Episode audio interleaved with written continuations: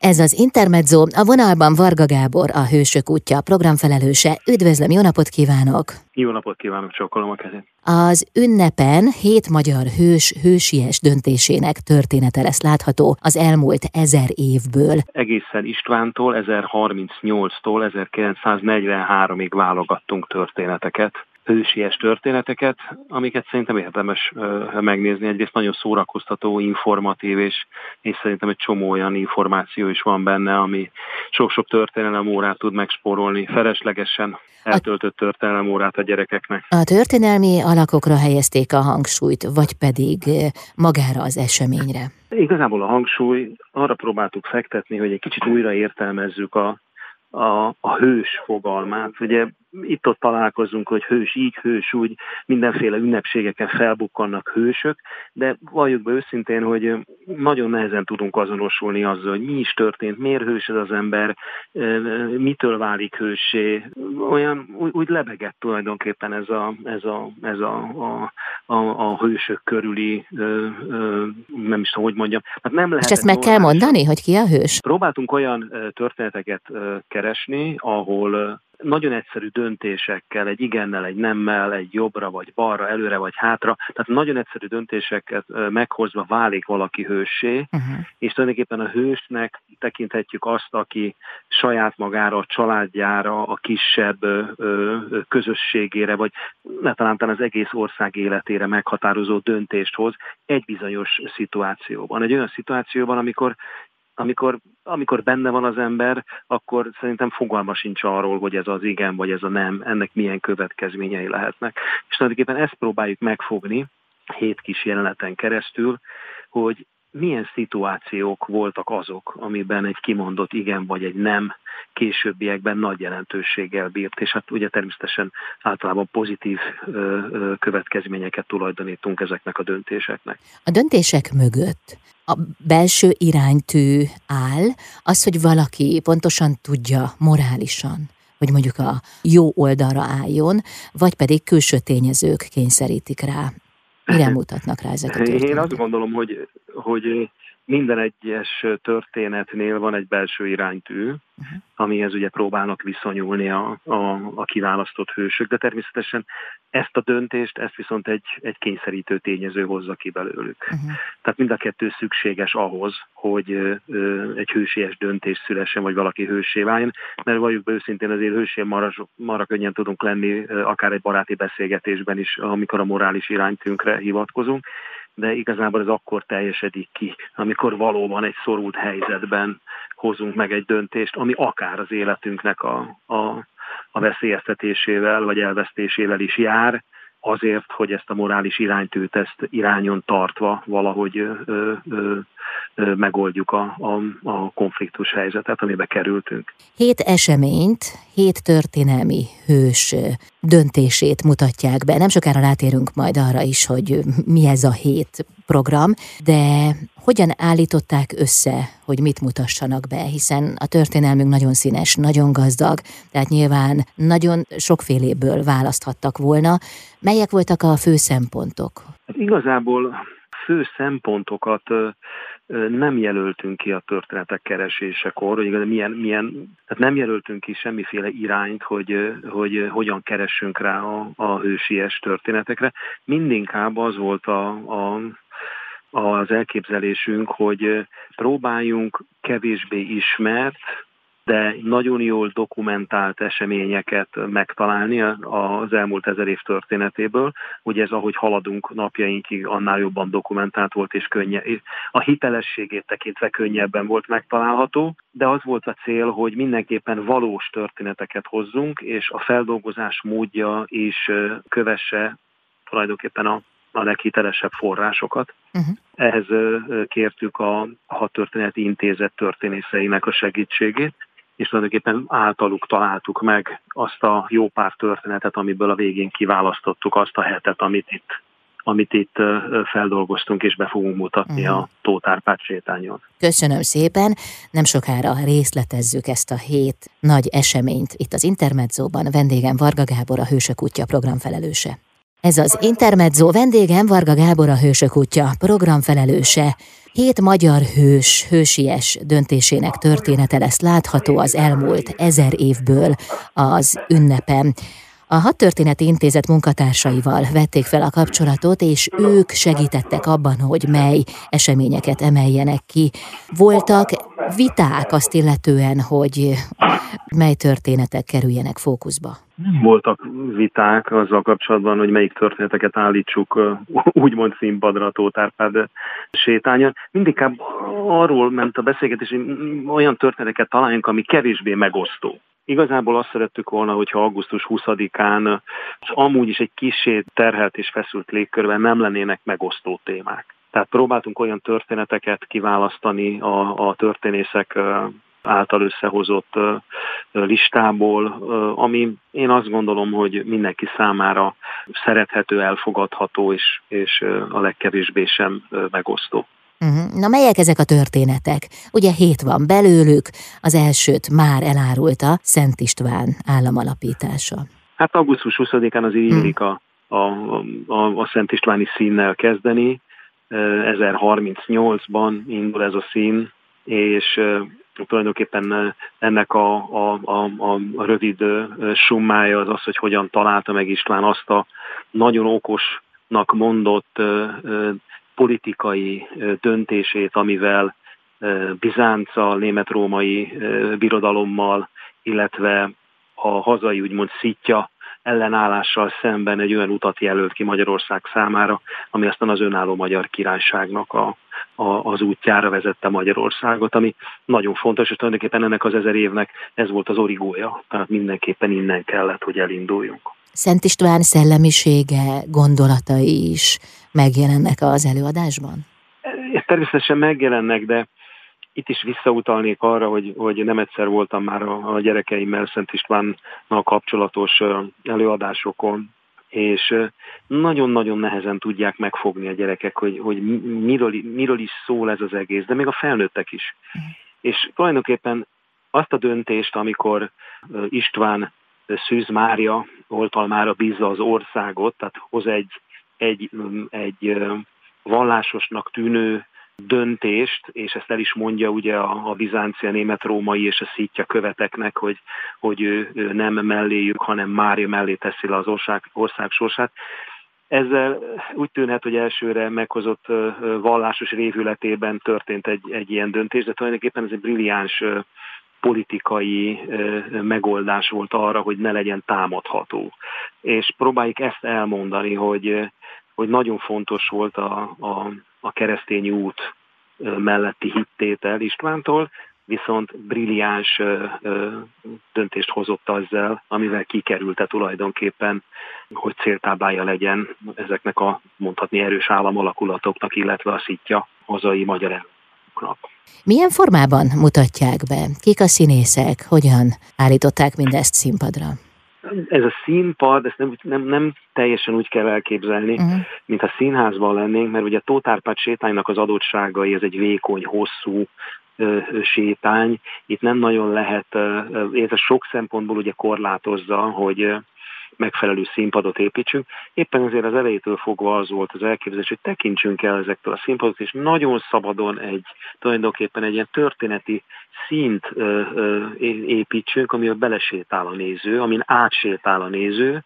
Ebbe a hagyományőrző csoportok, ö, minden színen ugye megfelelő kornak a hagyományőrző csoportjai, felépítik a maguk kis színjeit, a díszlettervezők hozzájárulnak díszletelemekkel, de együtt élve, ugye mond még egyszer a Tóth Árpád sétány adta lehetőségekkel, ez egy, ez egy ilyen szabadon értelmezhető színpadképpé válik, ahol a hagyományőrzők és a színészek közös munkája jeleníti meg a, a mondani valót. Uh-huh. A színészeink egyébként amatőr színészek, vagy kezdő fiatal színészek, és hát a hagyományőrzők pedig ennek a kornak jó értelembe vett rabjai, akik aztán mindent megtesznek, hogy a legutolsó gombig hitelesek próbáljanak maradni ehhez a korszakhoz. És akkor ebből alakul ki egy olyan játék, aminek részesei a nézők, mert nem, színpad, vagy nem nézik a színpadon történt dolgokat, hanem benne állnak a színpadba. Néha oda kell menniük megragadni egy-egy zászlót, néha ki kell kerülni a, a, a rohamozó katonáknak az útvonalát, és és emellé teszünk egyébként még nagyon-nagyon szép igényes sound designt, hogyha már itt a rádióban beszélgetünk, minden helyszínen egy, egy zenei szakértőnk dolgozik, itt a kornak a hangjait, atmoszféráit jeleníti meg, hogy még teljesebb legyen az élmény. Köszönöm szépen, folytatjuk mindjárt a beszélgetést Varga Gáborral, a Hősök útja program felelősével itt az Intermedzóban. Ez az Intermezzo, Varga Gábor, a Hősök útja programfelelőse, a vendégem. Az ünnepen hét magyar hős, hősies döntésének a története lesz látható az elmúlt ezer évből. Az előbb elmondta, hogy nem úgy kell mindezt elképzelni, hogy egy színpadon játszódik a történet, hanem valahogyan az amatőr színészek elvegyülnek a sétálók között. De közben az merült fel bennem, hogy itt mégiscsak egy döntés hátterét világítják meg, hogy ahhoz viszont érteni kell. Tehát azért biztosan van egy kezdete ennek a, ennek a történetnek, és van egy vége, tehát nem úgy van mindez, ugye, hogy csak úgy átsétálunk rajta, és közben ott történik valami, hiszen itt azért ezt meg kell érteni. Nem, nem, hát a... a... A színészek vezetik a, a színt. Amikor úgy látják, hogy megfelelő számú látogató ö, érkezett egy színhez, akkor megszólítják őket. Uh-huh. Oda invitálják, és röviden elmondják, amit egyébként tudni érdemes, mielőtt a szín elkezdődik. Ö, elsősorban itt, hogy mit lehet a földről fölvenni, ugye díszletekről van szó, némely helyszíneken ö, régi korabeli lőfegyvereket használnak, tehát ezzel kapcsolatban egy nagyon rövid információ után egy tágabb kontextusba helyezi a színész az egész ő történést. Mi történt, hol történt, milyen keretekben kell gondolkodni, amiben ezt a kicsi történetet bele fogják helyezni, és utána belecsapnak a történetbe, a színész mesél, közben a hagyományőrzők pedig játszanak, megelevenedik nándorfehérvári várfal, ahonnan Kapisztrán seregeit fürkészik, hogy éppen miért kell át most a száván. Ugye ez már a nándorfehérvári diadal, ez már ez egy már másik Nándor, történet. Igen. Csak. De tulajdonképpen megelevenedik a történet, amiben nagyon aktívan játszanak a hagyományőrzők, miközben a, a színész meséli a történetet. Nagyon-nagyon nagy hangsúlyt fektettünk arra, hogy ne hangozzék el olyan információ, amit nem értünk. Tehát ha valakinek elhangzik az, hogy, hogy és jöttek ennek, ennek és ennek a hűbéresei, akkor szeretnénk, hogy tudnák, hogy mi az a hűbéres.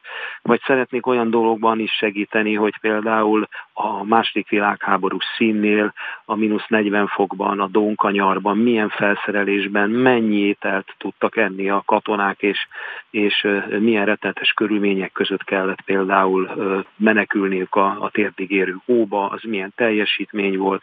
Tehát egy picit mennyit ért egy aranyforint például ezerötszázötvenkettőben Egerben, tehát egy csomó praktikus információt is szeretnénk ahhoz adni, hogy, hogy ez a kor az érthetőbb legyen, mm. és ne csak olyan, olyan, olyan nagy, nagy léptékekben lépjünk át rajta. És kik írták a szöveget? Hogyan állították össze? A történészek összeállítottak nagyon alaposan, majdnem, hogy csak publikálásra készen egy anyagot a, ebből a, a, a hőstettből. Most ezeket kellett ugye lebontanunk, hogy ez időben és némi dramaturgiával is megállható legyen. Ebben már a színész kollégákkal és szövegíróval dolgoztunk, és ebből született meg tulajdonképpen az előadás szövege, ami viszont végül a, a, újra a történészek által elfogadott verzióba megyünk csak tovább. Tehát nagyon-nagyon próbáltunk minden szóra, minden tényre, minden körülményre odafigyelni, de végül is emészthetővé tenni minden szöveget a végén. A történeteknek van rendezője?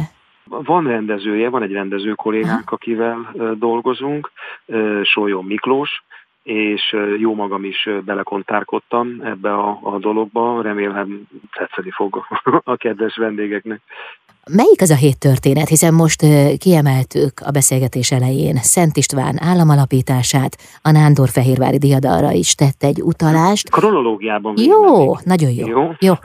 Szent Istvánnal indulunk, a második jelenet ezerhatvannyolcból Szent Lászlónak a története, egy hősies döntést hoz, még, még főhercegként megment egy, egy köznemű lányt egy csatából, és abban az időben nem volt ugye divat, hogy egy magas rangú ember lenyúl egy halandóért. Ez egyébként a lovagi kultúrának a, a, a születése, ez a tett. Aztán átmegyünk ezernégyszázötvenhatba, hogyan születik meg Nándorfehérvárban a döntés, hogy foglalják el a török ágyúját, ezzel változtassák meg a nándorfehérvári csata kimenetelét, ezzel aztán hosszú-hosszú évtizedeket adva még a reneszánsznak a Magyar Királyság területén, ami egyébként nem történt volna meg, ha ez a döntés nem születik meg, mert a török már ugyanabban a hónapban talán Budára ért volna. Uh-huh. Aztán... Folytassuk innen tovább, jó? Egy kicsit muzsikálunk, és aztán jövünk vissza. A Hősök útja programjairól lesz szó Varga Gáborral, a Hősök útja programfelelősével itt az Intermedzóban. Ez az Intermedzó, Varga Gábor a vendégem, a Hősök útja programfelelőse. Az ünnepen hét magyar hős, hét hősies döntésének a története elevenedik meg. Az előbb elmondtuk Szent István államalapítását, ezerhatvannyolcból Szent László hőstettét, a nándorfehérvári diadalt, és most jön a következő, a negyedik. Ez mi lesz? Az egri nőknek a, a hősiessége. ezerötszázötvenkettőben már Egervára utolsó napjait élte a török nyomás alatt, amikor a várban tartózkodó mindegy ötven nő és gyerek közül a, a, a nők a kor szokásaival ellentétben a várfalra rohantak, és oroszlánként vetették bele magukat a, a küzdelembe, a krónikások szerint, ami aztán demoralizálta rendesen a, a, a támadókat, és hozzájárult ahhoz, hogy a vár megmenekült a a törököktől ezerötszázötvenkettőben. Uh-huh. A következő szín az pedig ezernyolcszáznegyvennyolcban egy Kászonyi Dániel nevezetű úrnak a története, akit Kossuth bízott meg azzal, hogy az induló forradalmi haderőhöz hívja már haza külföldről a magyar katonákat, a képzett katonákat, mert ugye császár azért okosan külföldre telepítette ez időben a, a legerősebb magyar csapatokat, nehogy bekapcsolódjanak a magyarországi küzdelmekbe. Kászonyi Prágából háromszáz huszárt lopott haza, tulajdonképpen a A, a legveszélyesebb helyen konspirálva, egy kocsmában, ahol a, tulajdonképpen a, a, az osztrák-magyar monarchia összes tisztje megfordult, ott találták ki a szökést, és pár nap múlva hazahozott háromszázhúszat, ami a forradalmi haderőnek nagyon fontos ö, ö, bázisa lett a későbbiekben. A következő az ezerkilencszáztizennégyes jelenetben Múr Ottmárnak a, a, a jelenete, amiről kevesen tud, keveset tudunk. Ő Galíciában, Limanova nevezetű helyen, helyiségben hely, hajtott végre egy olyan döntést, ami nagyban befolyásolta az első világháború alakulását. Ő ezerkilencszáztizennégyben visszavert egy olyan orosz támadást, amit ha nem tett volna meg, akkor lehet, hogy tizennégyben már elfoglalták volna az oroszok Krakkót, és aztán Krakkón keresztül pedig egészen Észak-Magyarország felé vehették volna az irányt, ezt most ugye nem tudjuk, de teljesen más irányt vehetett volna az első világháborúnak a, a, a, ezen front szakasza. Az utolsó történet pedig ezerkilencszáznegyvenháromban játszódik, amikor egy Duska László nevezetű százados egy kis városban körbekerítve az egységeivel megtagadja a parancsot, amit kap, és nem abban az irányban próbál kitörni a szorult helyzetéből, amit a parancs mondott, hanem egy teljesen másik irányba felülbírálva azt. Ugye ezért fontos tudni, hogy a parancs megtagadás ebben a helyzetben ott nagyon könnyen járt hadbírósággal és halálbüntetéssel.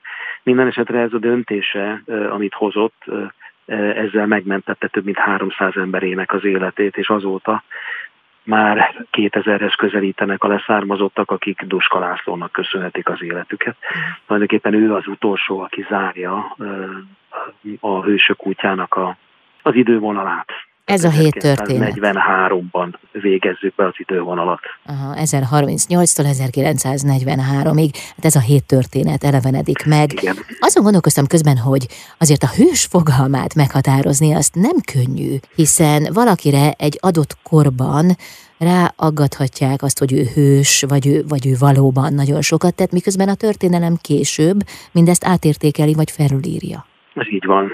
Próbáltunk egyébként azért történetekben olyan, ö, olyanokat választani, ahol nem elsősorban egy politikai nézet melletti kiállás, hanem, hanem, hanem a bajtársiasság, az emberiesség, ö, az emberiesség így van, ö, ezek, ezek a, a, a döntő motívumok, és szerintem ez kevésbé lehet ö, ö, átírható aztán későbbiekben. Hát természetesen, de értem, amit mondani tetszik, megtörténet az is, hogy egy vár megvédése az olyan kontextusba kerül, hogy az, az rossz lehet. Én nem is erre gondoltam, hanem arra, hogy a döntésnél, amikor kiválasztották a hét történelmi eseményt, hogy akkor nem lehetett könnyű dolguk. Egyébként nem könnyű. A legnehezebb egyébként ebből az, hogy egy nagyon jól dokumentálható legyen. Tehát tényleg szerettük volna a hitelességre, hogy említettem korábban is hangsúlyt fektetni, hogy ne, ne azáltal lehessen mondjuk egy történetet megkérdőjelezni, hogy ez így volt, ez nem így volt. Úgyhogy az összes történet jelen tudásunk szerint tartalmazza azokat az információkat, amiket a történetbe építve megosztunk a, uh-huh. a nézőkkel. Uh-huh. Igen, szóval ez biztos, hogy kihívások elé állította önöket ez a, ez a szép és ugyanakkor nehéz feladat, hiszen nagy kérdés mindig az, hogy milyen történelmi keretben is mitől lesz hős valaki. De akkor önök kiemeltek hét olyan eseményt, ahol egy ember döntésén múlt sokak sorsa, és ez nyilvánvalóan pozitív és előremutató volt. Ez volt a célunk, mm. igen. A két nap alatt egyébként közel százötven szereplő lesz majd jelen, hát ennyi embert koordinálni sem lesz könnyű. Igen, nagyon nehéz koordinálni a, a rengeteg hagyományőrző, de egyébként nagyon mulatságos, hogy, hogy itt a, a, a Szittyától a Bizáncin keresztül, aztán a negyvenhármas magyar vitézekig itt mindenféle időutazást lehet látni a Tóth Árpád sétányon.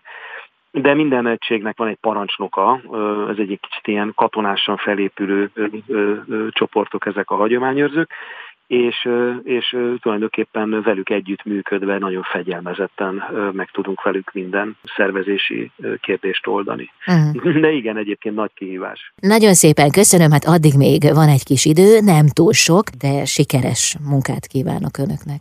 Tessék eljön és nézze meg. Biztos találni fog történetet, amit tetszik önnek. Nagyon kedves, hogy hívott. Köszönöm szépen. Varga Gábort hallották, a Hősök útja programfelelősét itt az Intermedzóban.